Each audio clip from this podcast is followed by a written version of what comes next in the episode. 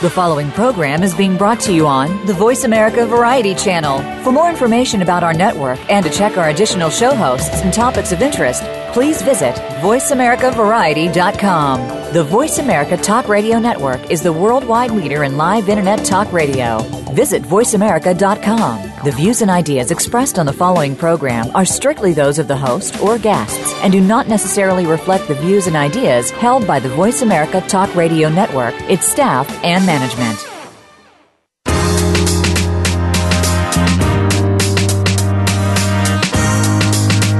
This is Goodnight Marilyn Radio with your host, Nina Bosky.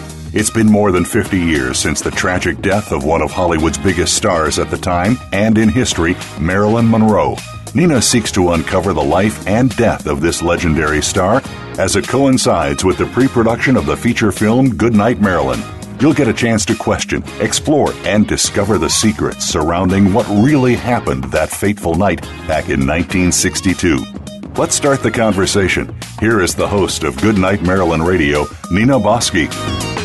Hi, everybody, and welcome to Goodnight Marilyn Radio, the show that we explore through the investigation, the life, and the movie, all surrounding Miss Monroe herself. And what a week! Boy, what a week of honoring somebody's life. We have some shout outs. We have Margaret from Houston, Texas, Marco from Amsterdam, ne- Netherlands, Brittany from Spokane, Washington, Deb from Victoria, British Columbia, Miguel from Mexico City, Tina from Milwaukee, Wisconsin, Carrie from Canby, Oregon, Lee from Chiang Mai, Thailand, and Andrea from Salvador, Brazil. So, as you can see, we're growing each and every day, and we indeed have fans from all over the world. And I'd like to say a little special shout out to Jamie and her mother who came from England this week. We're sharing in the uh, honoring of Marilyn. And if you go to the Goodnight Marilyn page, you'll see this beautiful seven year old just redhead, a sparkling little light that uh, is probably one of the youngest Marilyn fans. So uh, shout out to Jamie. So as you know, um, this is season two, Marilyn's last day. So many people surrounding Marilyn's last day of her life. You know, they all are connected, but the question is how. So it's part of what we're going to be talking about today. Uh, you know, there's always seems to be a new show popping up talking about Marilyn's death. There was another one on the Reelz channel that aired in the U.S. Uh, with Dr. Rip- Richard Shepherd. Uh, you can get it online too. It uh, it it aired. Uh, I think it was in the U.K. first, but you can get it on YouTube for people not living here in the United States. Uh, but we will be talking about it in today's show. It's called Autopsy: The Last Hours of Marilyn. Monroe's death. We also had a very ex- exciting announcement for those of you who did not get a chance to hear the live show or come to the live event on Tuesday. Uh, you and people are asking me where can you get uh, the show? It's voiceamerica.com slash live events. That's voiceamerica.com live events. And you could pull it up on archive. We had a wonderful announcement. Dr. Michael Baden joins the real life investigation team. So now we have Dr. Cyril Wecht and Dr. Michael Baden that will be joining investigative forces. And what does that mean for you to the audience? Well, unlike the autopsy show in which you just hear an expert giving their commentary, like you, you know, um, if you did see the show with Dr. Um, Dr. Shepherd, um, you'll see him just giving his commentary and his expert opinion. But a lot of times, you know, as an audience, you don't know where the holes are. You still have some unanswered questions. So these these two gentlemen in their in their field will be giving you the layman's terms of what they understand and what their conclusions are are. Now, they may agree, they may not agree, but the beautiful thing is you'll have the ability to tweet or email questions live on the air. And uh, it is going to be called, it's a television series called The Investigation Room. It's virtually the Goodnight Marilyn radio, um, the television version of it, but you're going to have visuals and you'll have the whole investigative team together. So it'll be a, a very compelling show because it takes it out of the passive docudrama series and it brings it to a much more um, active format and you get to really live through the challenges and the victories of what it's like to look at a case 53 years later. So, and we are hoping to also have another really highly credible expert investigator on our team. I hope to, I am crossing my fingers that we'll, we'll be announcing that next week in a completely different field. So, as you know, we are really trying to point out fact from fiction and probable theory from outlandish rumor. And for those of you who got a chance to see it here in Los Angeles, so we were on Good Day LA this week, and you know there's a lot of misinformation out there.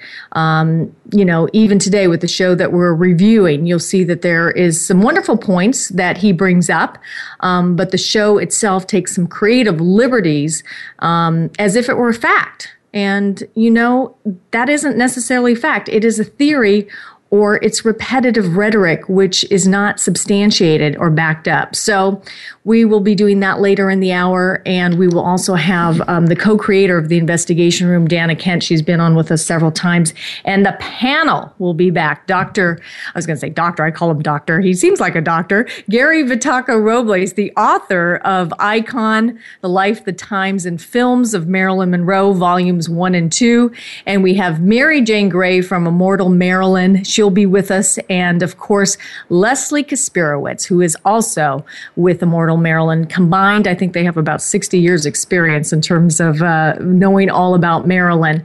And just for those of you that are still in Los Angeles or live in Los Angeles, you want to join me, Eliza Jordan from LAWomenTours.com will be on hand and we will be doing the Marilyn tour on August 9th. So go to LAWomenTours.com, LAWomenTours.com, and uh, this Sunday, August 9th, and you'll take a tour of all the Marilyn Marilyn hotspots. So before we get started, we have a lot to cover. I'm trying to get it all out there because we have an exciting guest uh, coming up in just a few minutes.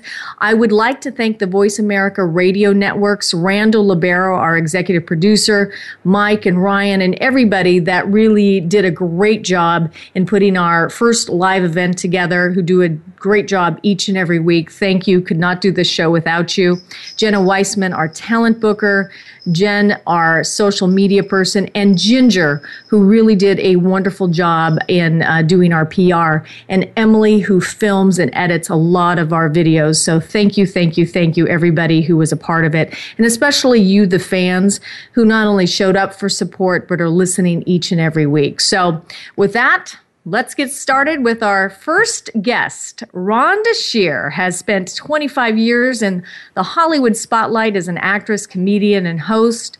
She's learned the art of illusion and camouflage from Hollywood's top costume designers and has created a glamorous line of intimates for women that we'll learn about in just a few minutes. And she is best known as the star of the popular late night series USA Up All Night and has also headline, headlined as a stand up comedian. Rhonda is a huge Marilyn fan, often paying tribute to her on her fan pages. So, welcome, Rhonda, to the show. I am so excited to be part of this. I really am. Um, there isn't a day I, I don't think that goes by that that Marilyn isn't somehow in my life and has been my good luck charm. So there you go. So tell me a little bit how that also came about. You know, I mean, obviously you are a beautiful woman. You have a lot of uh, characteristics in terms of, you know, Hollywood actress, uh, you know, a model, so to speak, and, and kind right. of the Marilyn up and bringing. So, so how did the connection start? Uh, you know, um, my mother was a huge Marilyn fan, and I think that's what's so interesting is that she transcends all ages. Um, she transcends uh, not only age, but also every kind of both men and women and children love her. She's just this enigmatic uh, creature that no, you just can't wrap your your head around why she has survived when she did and, and, and, and continues to live on in all of us. Um, she just captured all of our imagination and what I loved about her and there was a little bit of self-deprecation with her.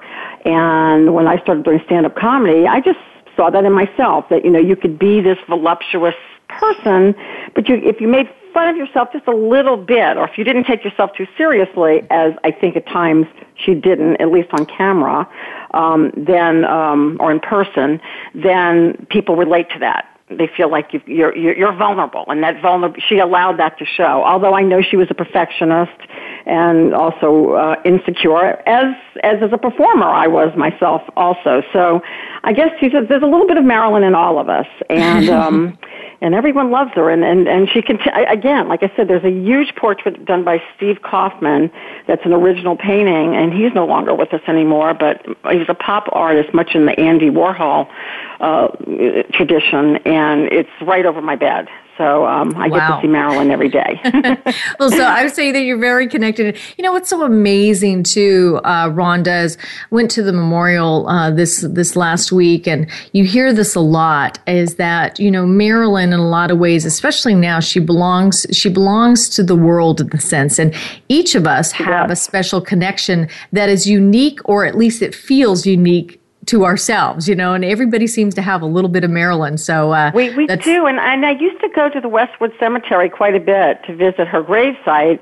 And back then, um, she was still receiving um, the rose. I mean, I guess you guys have talked about that from Joe DiMaggio. That for there was like so many years. I don't know how many years that he he they would change a rose every day um, in her above ground crypt and that went on for years, and then finally I think it ran out, and I think someone else picked it up. Like I don't know if it was 20 or 30 years after her death that he kept doing that. So when I first, when I first moved to Hollywood in 1978, that was like the, one of the first places I wanted to see.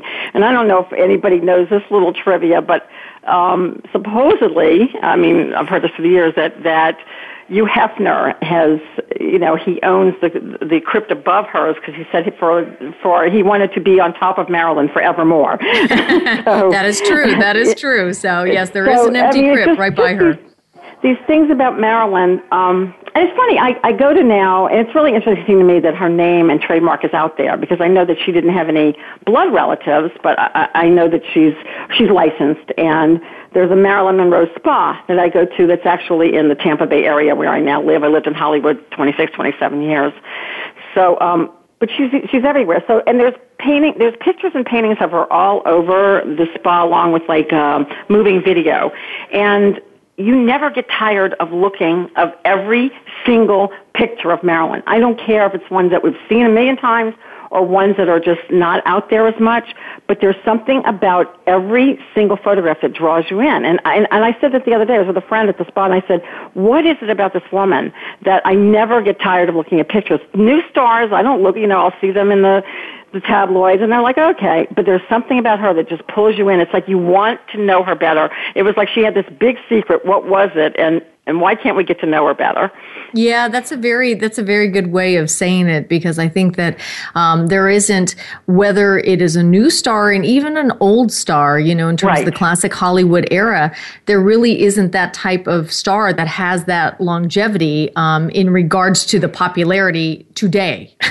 you there know, is, unless there isn't. There's just no one who can, and there's gorgeous, beautiful women um, that maybe even per, are more perfect classically, but everything about her, I guess, and I've talked about this a million times, um, sex appeal, this incredible sex appeal, but yet not so much that women didn't like her. I mean, to me, that was the amazing thing because sometimes um, a woman um, actress can be so sexy that other other females, it's like I don't want my husband to watch her on screen.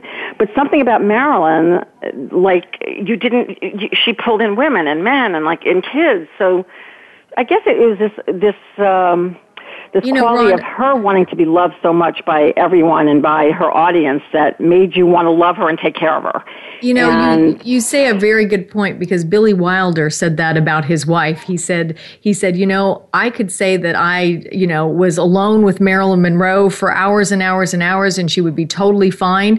But if he said that he was alone with Farrah Fawcett or somebody else, she would have totally, you know, uh, right. gotten upset. So the, to your point, I think that's really, she brought in both men, women, and even today, you know, you said a, a wonderful point too, is it the ages. Like we have a little seven year old that is in love with her, and then you know you have it through through you know up until the 80s and 90s. People are Absolutely. still you know the the age group, right?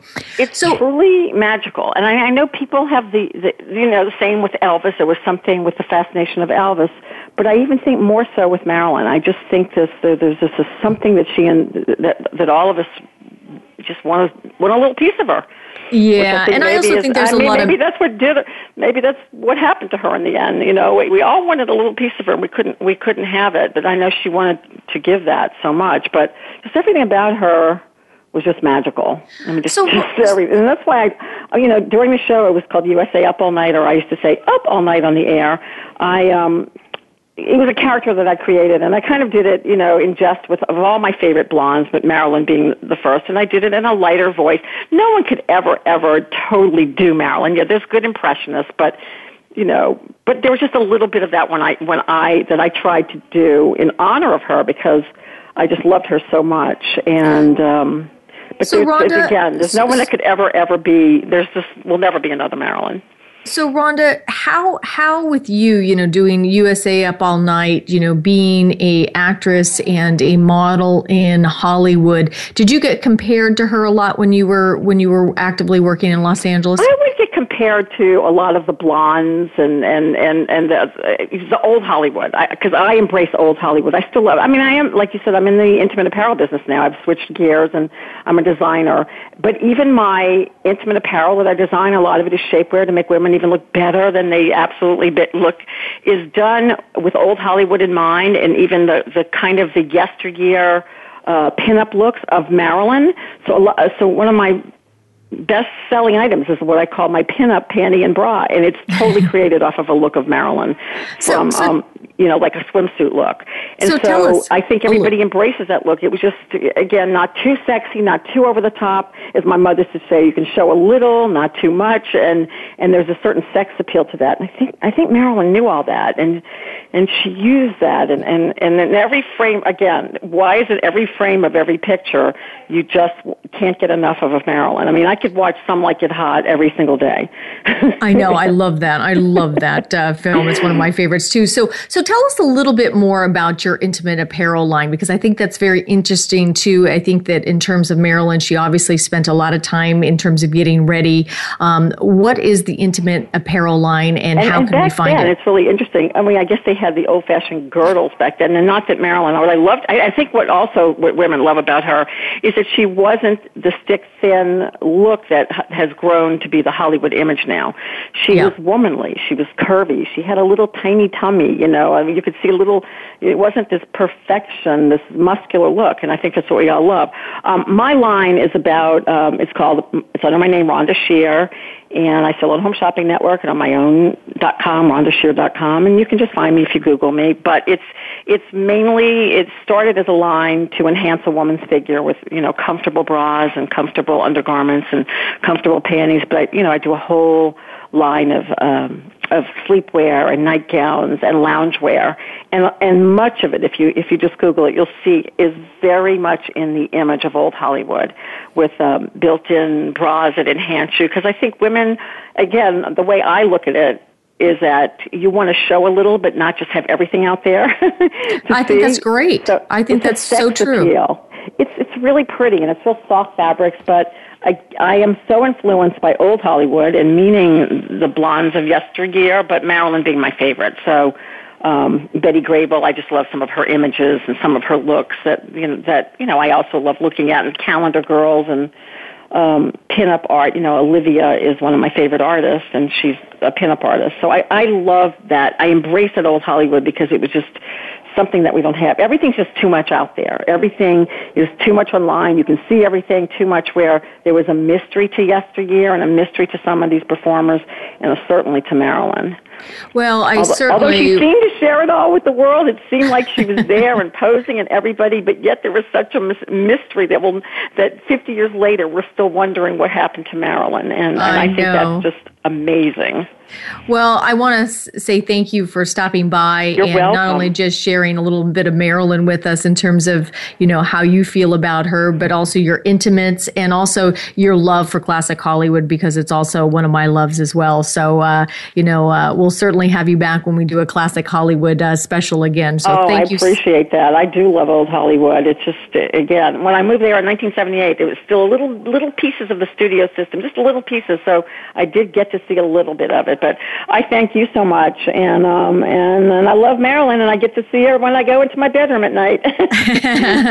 All right, Rhonda Shear, thank you so much for joining us, and uh, you are listening to Goodnight Marilyn Radio. I'm Nina Bosky, and we'll be back right after this.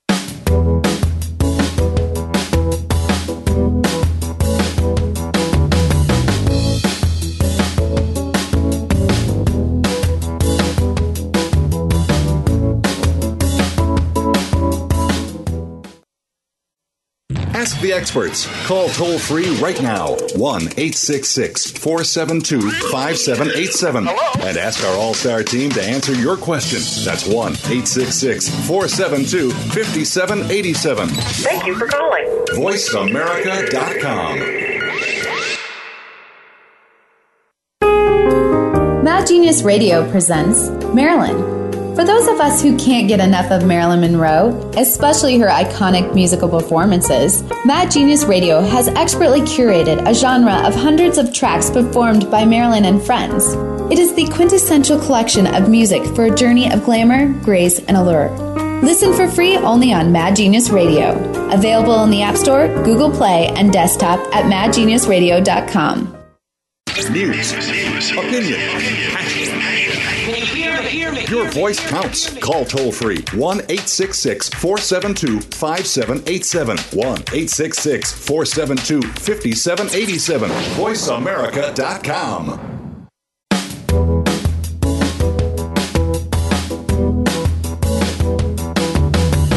You are listening to Goodnight Marilyn Radio. Help us explore the mystery that is and was Marilyn Monroe. Call into our program at 1 866 472 5788. That's 1 866 472 5788. You may also send an email to MarilynLiveTalk at gmail.com. Now, back to this week's show.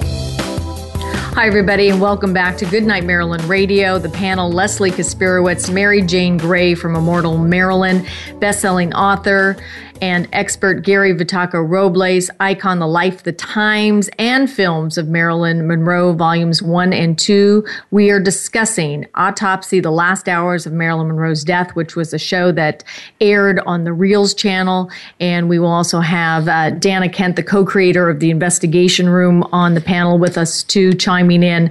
Uh, but just a couple of things before we move into the panel. Robert Mitchum, um, I just want to have a shout out to him. His birthday was yesterday, August 6th. He was born in Bridgeport, Connecticut. He died on July 1st, 1997. And, uh, you know, I didn't realize this, but he was married to Dorothy uh, from 1940 to 1997, his death. And I always like to point that out because, you know, Hollywood marriages don't necessarily uh, last a long time, but his did. And throughout Mitchum's child- childhood, he was known as a prankster, often involved in fist, fist fights and mischief. But obviously, he turned that, uh, that uh, channeling of that energy into his craft. But I thought this was an interesting trivia. Mitchum arrived in Long Beach, California in 1936, staying with his sister Julie. Uh, and uh, what happened was is that he worked as a ghostwriter for astrologer Carroll Righter, and I thought, oh my God, how interesting! What an interesting little uh, tidbit there. Uh, also, I want to just uh, read to you something that Don had. Don O'Melveny, the writer of the movie Goodnight Marilyn, and the co co-writer, he wrote. He wasn't there on Marilyn's anniversary, but I do want to read this to you. It's a it's a, a lyric for the Marilyn musical that he's writing that's a little bit more upbeat. It says, Oh, my darlings, I will never leave you. I'm just a sigh and a heartbeat away, close enough to hear your prayers and to guide you along the way. Because I'm not gone, I'm just here above the beyond. So, to all the dreamers and the schemers, to all the hopeless true believers, to all the lonely and broken hearted, and all the wounded who can't get started, to anyone who ever stumbled but longed to fly, I'm here for you with wings and an open sky. A bitter winter melts into spring, a lump of coal becomes a diamond ring. A mighty oak, once a, a mere kernel, I'm hope that springs eternal. That dream will be if you just stay with it. I tell you true, there are no limits. So light a candle, say a prayer for your dream. I'll be there. Because I'm not gone, I'm just above the beyond. That was written by Don O'Melveny. Also, have just a quick life bite for you. Today's life bite love trumps all. In today's news, there is so much negative media and anger in the world. We are exposed to the, the negativity and the media in such a way that it becomes our lifestyle. And so we become uh, negative. So remember that what you focus on expands. So if you focus on, for example, I can't pay my rent, guess what? You'll never pay your rent. Or if you focus on someone's negative faults, that's all you're going to see. So at the Marilyn Memorial Service this week, someone said that in life, all that Marilyn really wanted was to be loved. And in life, she didn't necessarily achieve that, but in death, she did. I can't imagine that on a soul level that she does not feel all the love and support from all the fans around the world. So for today, in honor of Marilyn, let's focus on the love, not the hate. Let's focus on what's right in the world instead of what's wrong. And let's focus on what you can do instead of what you can't. And let's lead with our hearts instead of our heads as it relates to love and life today. Let's instill a little bit of the humanitarian that Marilyn embodied, not just for yourself, but for the people around you in your communities. We so need it. So, on that note, let's get started. As I said, we are talking about Marilyn, her last day. I've got the panel back with us. Uh, Marijane Gray, uh, you wanted to start in right off. Uh, we're talking about autopsy, the last uh, hours of Marilyn Monroe's life. And uh, welcome, panel, and welcome everybody. And uh, Marijane, let's kick it off. Thank you. Um, I know I knew we were going to be talking about the autopsy show that aired on the Reelz channel today, so I watched it last night. And uh, while there were a lot of things that I could say things about, there was something that really stood out to me that I felt was a really reckless comment that they made where they were talking about Marilyn being prescribed Parnate for her depression. Um, the pathologist on the show said that her being prescribed Parnate indicated that her mental state is spiraling down. And I found it really offensive to say that a depressed person starting an antidepressant means they're spiraling down. It's this kind of mentality that keeps people with mental illness from getting help because they're being viewed as, oh, if I ask for help, that means I'm really bad and I, I really have a problem. And I just thought that was extremely irresponsible for them to air. And I just want anybody out there who deals with mental illness or depression, there's no shame in getting help or getting medication, and it's actually the bravest thing you can do. So I just needed to get that off my chest. oh, I love it. Well, and you and you do d- definitely when you have something that bothers you, you do. And I also like that you're starting out with that because one of the the feels that I want to get uh, through uh, on this show, and also when we we go into the investigation and the human side of it, is that if we can change a tragedy into a transformation. And the transformation in this case, and what you're talking about in terms of mental health, and that people start looking at it as just like with anything. If I have a cold, if I have something that I have a broken arm, or whatever it is that I need to get help, that it takes away the stigma. And I think that's really, really important. So thank you for sharing that, uh, Marijane. And uh, welcome also uh, Gary and Leslie and Dana to the show. Um, you guys all there? Yeah. With me? Here, okay, gr- great. And before we get started, also, um, just a, a, special shout out to Gary. He won an award um, this this week in terms of mental health, and I want you just to speak to that just just briefly because I know you're not a bragger, but I just uh, I find that is what you know par- parlaying after uh, what uh, Marijane said, and you also want to read something in terms of Marilyn's spirit in honor of her um, her 53rd anniversary. Yes, thank you, Nina. Marilyn Monroe attracts many people who, like her, battle depression and the impact of childhood abuse and trauma. She was the, the first public figure to bravely disclose childhood sexual abuse during an era in which it was minimized or completely denied. And she was the first public figure to talk openly about her symptoms of depression. And in telling her story and validating her life and resilience, we also validate the resilience of those currently dealing with these issues. And in Marilyn's day, there were very limited resources, but today there are many as well as very effective treatment options. So there's hope today, and there's hope for you, anyone out, out there in our audience listening. If you are challenged by a mental health issue, reach out to the National Alliance on Mental Health at 800 950 6264. And if you know or suspect that a child is being abused, report it to the National Child Abuse Hotline at 800 422 4453. You are strong inside and you can make this call. And as we celebrate and honor the life of Marilyn Monroe, consider the legacy she leaves behind as a beloved American treasure whose 26 years on earth resonates over five decades after she left us. I think the challenge is to reflect upon our own lives and decide what will our legacies be how do we make an impact every day that will transcend our deaths? And like Marilyn, we don't have to win an Academy Award to love and be loved by many. So live well, love well, and make a difference.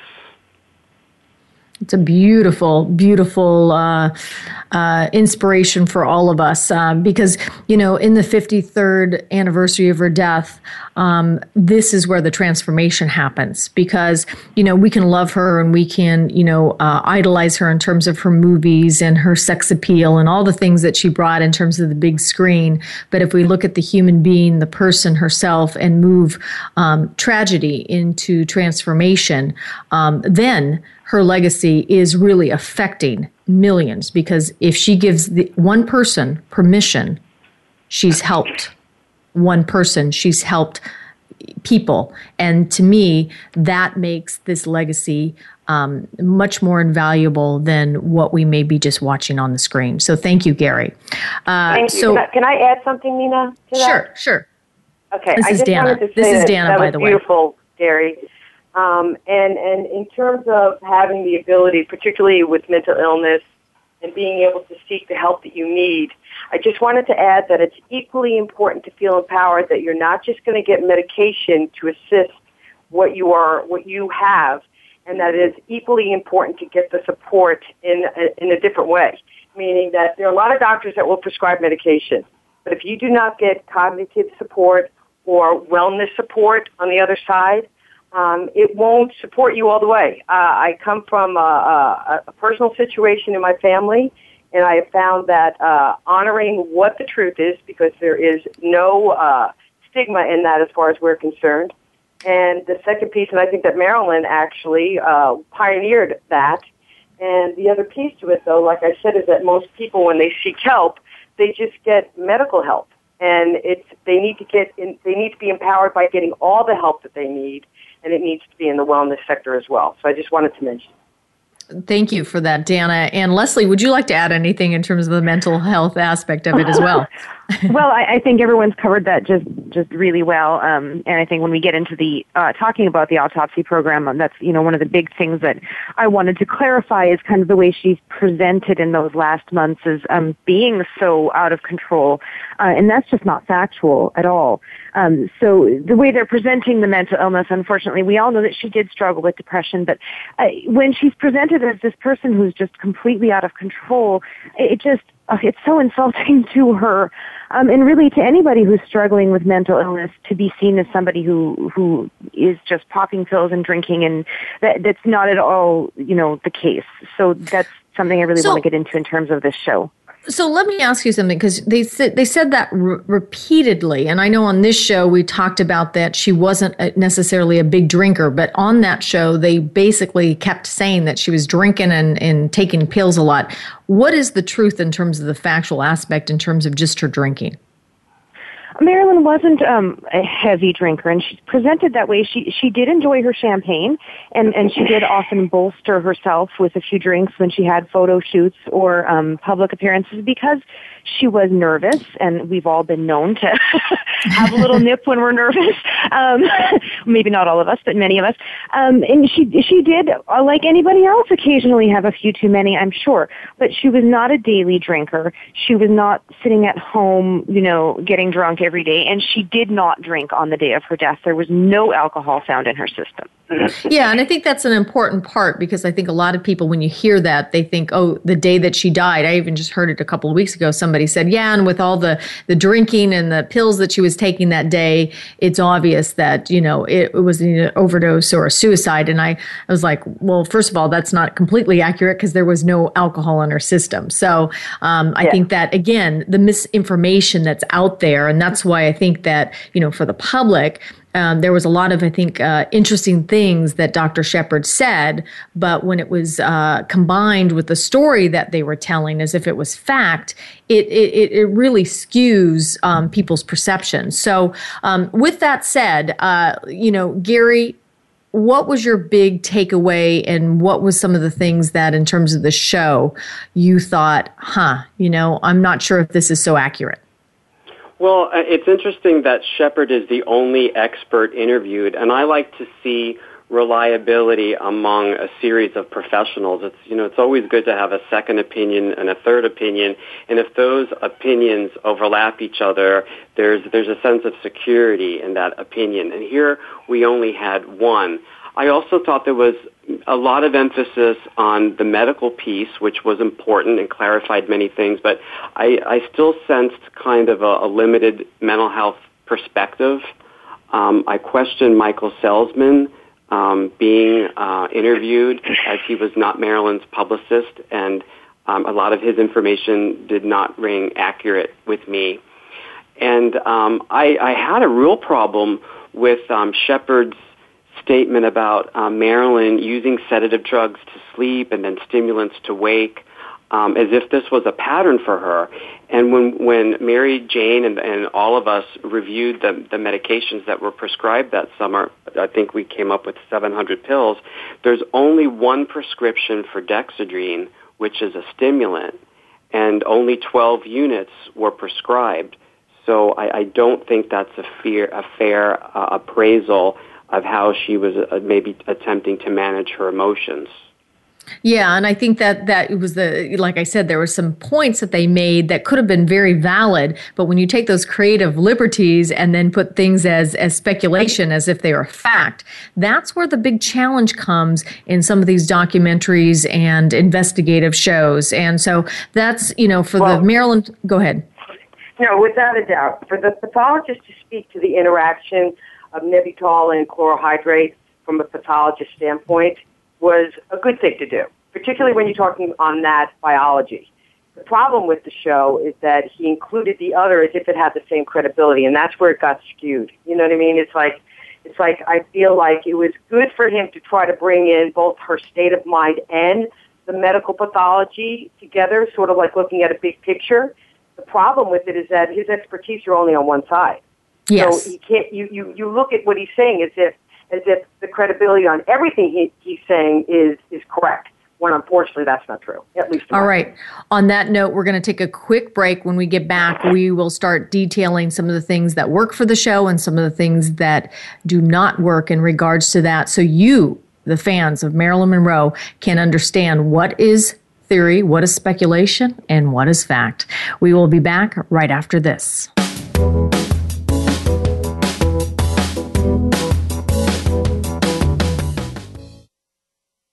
Ask the experts. Call toll free right now 1 866 472 5787 and ask our All Star team to answer your question. That's 1 866 472 5787. Thank you for calling. VoiceAmerica.com. Mad Genius Radio presents Marilyn for those of us who can't get enough of Marilyn Monroe, especially her iconic musical performances, Mad Genius Radio has expertly curated a genre of hundreds of tracks performed by Marilyn and friends. It is the quintessential collection of music for a journey of glamour, grace, and allure. Listen for free only on Mad Genius Radio. Available in the App Store, Google Play, and desktop at madgeniusradio.com. News. Opinion. Your voice counts. Call toll free 1 866 472 5787. 1 866 472 5787. VoiceAmerica.com.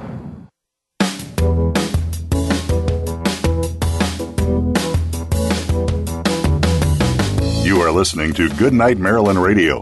Help us explore the mystery that is and was Marilyn Monroe. Call into our program at 1 866 472 5788. That's 1 866 472 5788. You may also send an email to MarilynLiveTalk at gmail.com. Now, back to this week's show. Hi, everybody, and welcome back to Goodnight Marilyn Radio. I'm Nina Bosky. With me on the panel is Marijane Gray, uh, Leslie Kasperowicz, uh, Dana Kent, who is the co creator of the Investigation Room, and Gary Vitacco Robles. So let's get right into the autopsy. We're reviewing the show Autopsy, the last hours of Marilyn Monroe, uh, and looking at uh, what worked for this show and what didn't. Leslie, you know, they talk a lot about Marilyn being angry. Um, and I, I do think that, you know, when people are over medicated, um, they are quick, um, they kind of lose their sense of balance. But uh, can you talk to us a, a little bit about her being angry or not angry? Because that just seemed like that was a theme too in that show. Well, I think you have to look at the reasons they're giving for why they state she was angry. Um, they talk about um, a, a, couple of things. First of all, they they talk about um, the Kennedys, and we've already talked about that quite a bit on this show, and how exaggerated the alleged affairs were, and uh, the fact that she wasn't really that upset that she had been dumped by JFK, and that's how it's presented in this this show. That um, after the Madison Square Garden event, that uh, JFK cut off their relationship, and that was part of why she was so upset. And that's just not accurate. She did not go to New York to spend his birthday with him. She spent the evening with her ex-father-in-law, Arthur Miller's father. Um, she did not see him afterwards. Uh, she went to the after party and then she went back to her hotel and slept. And it was not an event that she spent with JFK. So she wasn't angry about that. And then the second thing that you have is Fox having fired her.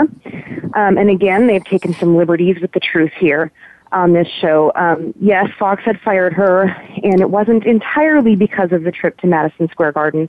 Uh, there's a long story behind what was going on with Fox's situation with the money they were spending on Cleopatra and Elizabeth Taylor. And yes, Marilyn had missed a lot of filming days, but it's on record with the Fox doctors that she was in fact sick. It wasn't that Marilyn was mentally ill and just refusing to show up for work. It wasn't that she was just stressed out and couldn't handle it. She was actually very, very ill with sinusitis, and um, it's on record with the doctors. So yes, she was a little angry about that. She was kind of being made a scapegoat, and Fox had this entire publicity campaign against her to make her look unstable, and unfortunately that worked. So Marilyn launched her own campaign in return, and you know, just before her death, the interview with Life was published, where she talked a lot about her feelings about that situation, and certainly there was some anger there, I think, that she was being treated the way she was. But out of control anger, I don't think so, no. Okay. And and you know that was the other thing is that was she because we talked about that. Was she actually reinstated before her death or were they still in talks?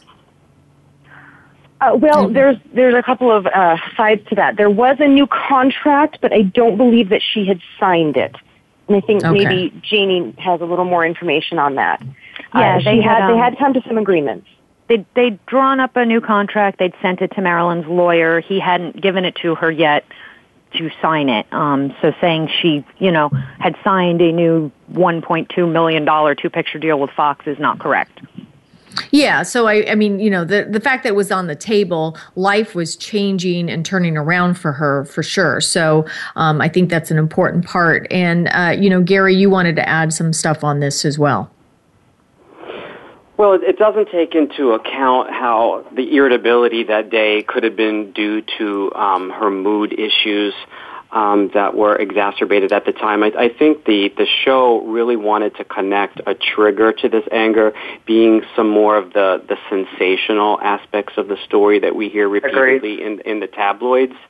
Um, it doesn't take into account um, uh, other emotional things that were going on. And um, even Shepherd, he, he begins to describe some behaviors and some theories that might be related to a diagnosis of borderline personality disorder, but doesn't really uh, go into that.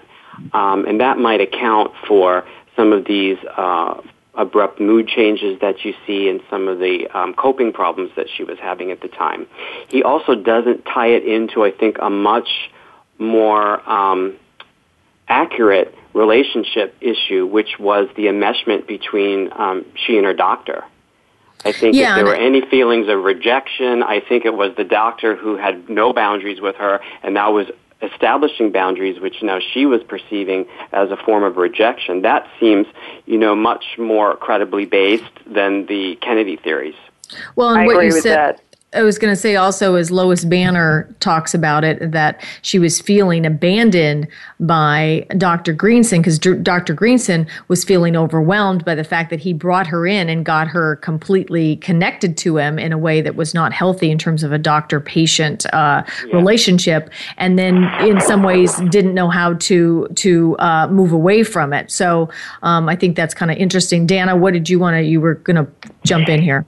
Yeah, no, I mean that relationship was was obviously very unhealthy. And and again in the show by omission, you know what I mean, to Gary's point, it is tough when you're when you don't know a lot of these things, when you're watching a program like that because you think the information you're getting is only what is true. You, you know what I mean? The fact that this relationship, this unhealthy relationship, could have uh, contributed to her mood, absolutely.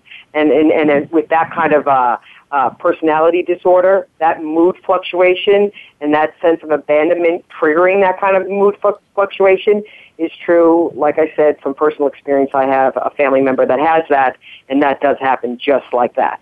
So can we can we explain to the audience they, they may or may not have watched the show what bipolar disorder is so so somebody listening maybe for the first time may not understand what is bipolar Sure. Um, and, and what's confusing about these diagnoses is that they're they're on a continuum, and um, they evolve over time. So, uh, so if if you bear with me, I'll try to kind of simply um, lay it out in terms of there's there's such a thing as major depressive episodes, and I think we can all understand those. This is not feeling blue or down. This is a serious chemical depression where someone is really unable to function. And clearly, Marilyn, um, if we look at her story, we see evidence that she had major depressive episodes. What what makes bipolar disorder different is that not only do you have the the one or multiple episodes of depression, but then you have this other shift of the mood where it goes into uh, a manic episode. And this is the irritability, the crankiness, the inability to sleep, um, these mood strings, that the highs.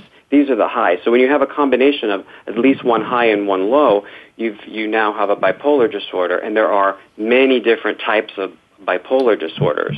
What makes um, borderline personality disorder so different is it's not chemically related. It's it's a personality disorder, and in simple Correct. terms, it's it's an it's because of early childhood experiences or abuse it's not caused by a genetic factor. So a, a problem would be a, per, a person would be very challenged in regulating their emotions. They tend to be impulsive and reckless. They have patterns of unstable relationships. Their mood shifts like within a day. Their mood can shift. While with bipolar disorder, uh, it, it takes a, l- a little bit longer. And um, they really fear abandonment. They don't have a sense of themselves, so they look for external validation.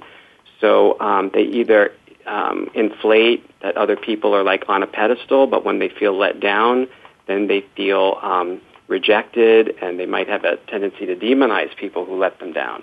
It's a very yeah. challenging diagnosis, and people have, have challenged me on it, saying, "Well, well, Marilyn wasn't diagnosed with that," and there's a reason, which is because uh, the Greenson was working out of a diagnostic and statistical manual that was published in '52 and um, we really didn't um, identify and accept bipolar or borderline personality disorder as a diagnosis until 1980. But we knew about it. If you look back to, in literature in the 30s, you see it mentioned, and in all of um, Greenson's letters to Dr. Kris, he is indeed describing his challenge of treating the symptoms, which relate directly to the way we, we diagnose that, di- that diagnosis now. Yeah, well, I could think, add to Gary, sure. if I could just say this, um, with having both, and, and Gary, again, my family member has both bipolar and borderline personality. And and, and, and that's another point. The comorbidity is really high. You can have bipolar disorder with just a depressive disorder, or with um, a, a borderline personality disorder with a a, um, a bipolar disorder, and that just um, increases the severity of the symptoms. It does, and on top of that, it's not easily diagnosed either. I mean, her bipolar was diagnosed straight away, but to get into the borderline personality, it took some time for them to actually uh, diagnose that as well. So Absolutely. even today, and, and this is you know five years ago. So in fact, um, uh, in comparison to then, to your point, um, it is not something that they may not have known about it, but for them to really be able to integrate how those two coincide, it, it's not it's not even that easy today to do that. So, so yeah, it so, is, it's very, very, yeah, it's it's a tough one, that's for sure. Absolutely. Yeah, so, now we're. T- so I was going to just say is so so as as the panel, let me just hear what you guys uh, think about this. That based on the symptoms and what we know today in today's standards, not back in 19 you know 62, let alone he was looking at 1952 uh, standards. But if Marilyn were alive today and doctors were looking at her today with the same symptoms, she would be diagnosed with bipolar and borderline personality. Are we saying that? Well, I don't think we're in a position to say that actually. No, but I mean, is that is that the feeling of the symptoms? Yeah, it is to me yep. mostly because of the triggers and the response yeah. system to abandonment. And what happens with a patient that has that is I can see correlations all over the place. You know, from personal yeah. experience. Yeah, so, then so that's in that personal. regard, the answer would be yes, but that's just my opinion. I'm not, yeah. you know. Yeah, Gary, I, I, you yeah. you deal with well, this you know, every day. What, Marilyn's what? not alive today for us to, to ask the question, so we ha- we have to do this posthumous um, diagnosis, this impression right. we have based upon you know what what information is here. I think it's very strong. I mean, as as a mental health professional, you know, when I discuss Marilyn with with other professionals, you know, pretty much there's there's consensus. People who read the biographies that you know borderline personality disorder clearly speaks to what she was dealing with. Um, her symptoms are consistent with it. You know, with, mm-hmm. with the with the mood disorder, I think certainly we have we have enough evidence to say a depressive disorder. It's not really hard to be diagnosed with a depressive disorder. Many people are walking around with the disorder, not even realizing that they they have it because they've lived with it so long. Um, right. And and bipolar disorder, maybe I, I don't know specifically maybe what type she had, but she definitely the whole category of bipolar is is a mood disorder, and I think we can safely say she had a mood disorder. And if you don't meet all the criteria for the various borderline, uh, the bipolar disorders, there is a kind of a go-to uh, more broad diagnosis, which is the mood disorder not otherwise uh, specified. Okay. And um, certainly, I think she would meet that criteria, if not the specific um, bipolar. Yeah, she definitely hits right. markers from my perspective okay, I'm, I'm gonna I'm gonna change the subject a little bit because we just have a few minutes left um, in terms of this documentary or, or television show. One of the things that I found was very interesting that they didn't even address is the fact that uh, the reason why the doctors the doctors did not call the police right away is that they were stunned by her death. I found that just completely outrageous in terms of the fact that, you know, doctors, especially Dr. Engelberg, um, deals with death in terms of, of you know, uh, calling it and saying, you know, when somebody died, he has a legal, legal obligation to call the police. Marijane, your thoughts on that? Um, well, one of the things I did notice on that is they said it was only 45 minutes before the police were called. Um, that depends on which one of Eunice Murray's stories you go by, because uh, she had originally said that she found Marilyn at midnight, which places it four hours to call the police. Um, if you go by the I found her at 3:30, then yeah, it would be about 45 minutes. But um, while I can understand it can be shocking to have a a patient die uh, you're right. Dr. Engelberg had patients die all the time. Uh, it doesn't take 45 minutes to recover, I wouldn't think. And Let alone four hours. Legally required to notify someone that she died. And, and what, yeah, exactly. What and me too, if I could just say this, is that I, my understanding is that the sooner the better. That they could, you know, by the body temperature, by other things regarding the state of the body, that they're able to actually from that be able to determine things. Exactly. So why would anybody wait when, in fact, that could have been, you know, information that was critical? Exactly. And and Leslie, just one last thing with this, and then we're going to have to close. Um, 10, 10 p.m. What in the world are they saying that she died at 10 p.m.? I thought we knew oh for sure that between mm-hmm. 8 and 9 p.m. that she is now. We can we could determine that based on the records, and now they're saying 10 p.m. Leslie. Yeah, well, um, when you look at the um, interview that uh, Marijane had done with Dr. Cyril Wecht, and he had said um, 10, 9 p.m., sorry, at the latest, um, and that's going off, you know, the rigor mortis, the uh, lividity, the liver temperature, all that sort of thing. Um, so by all of that, I, I honestly had to wonder just exactly how closely they looked at her autopsy, um, because they've got a timeline that's that's off. They've got um, statements about when she started taking pills that don't make sense. Um, and then not only that, but you've got him pulling things, say, stating things that were not even in the autopsy. They're actually taken from the suicide prevention team's report and um, from the final press conference announcing the um, verdict on her death. So, yeah, 10 o'clock, no, it doesn't make any sense.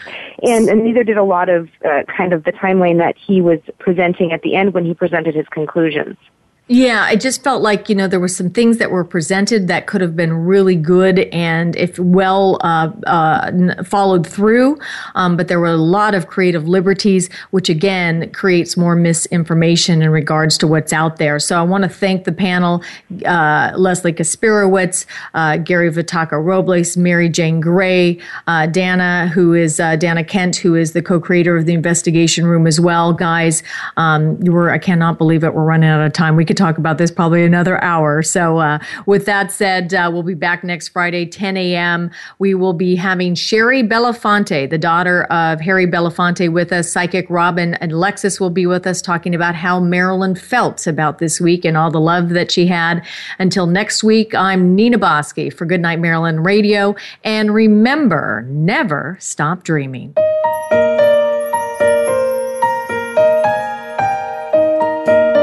Thank you for joining us for today's show. Good Night Marilyn Radio with Nina Bosky can be heard live every Friday at 1 p.m. Eastern Time, 10 a.m. Pacific Time on the Voice America Variety Channel. Be sure to tune in again next week.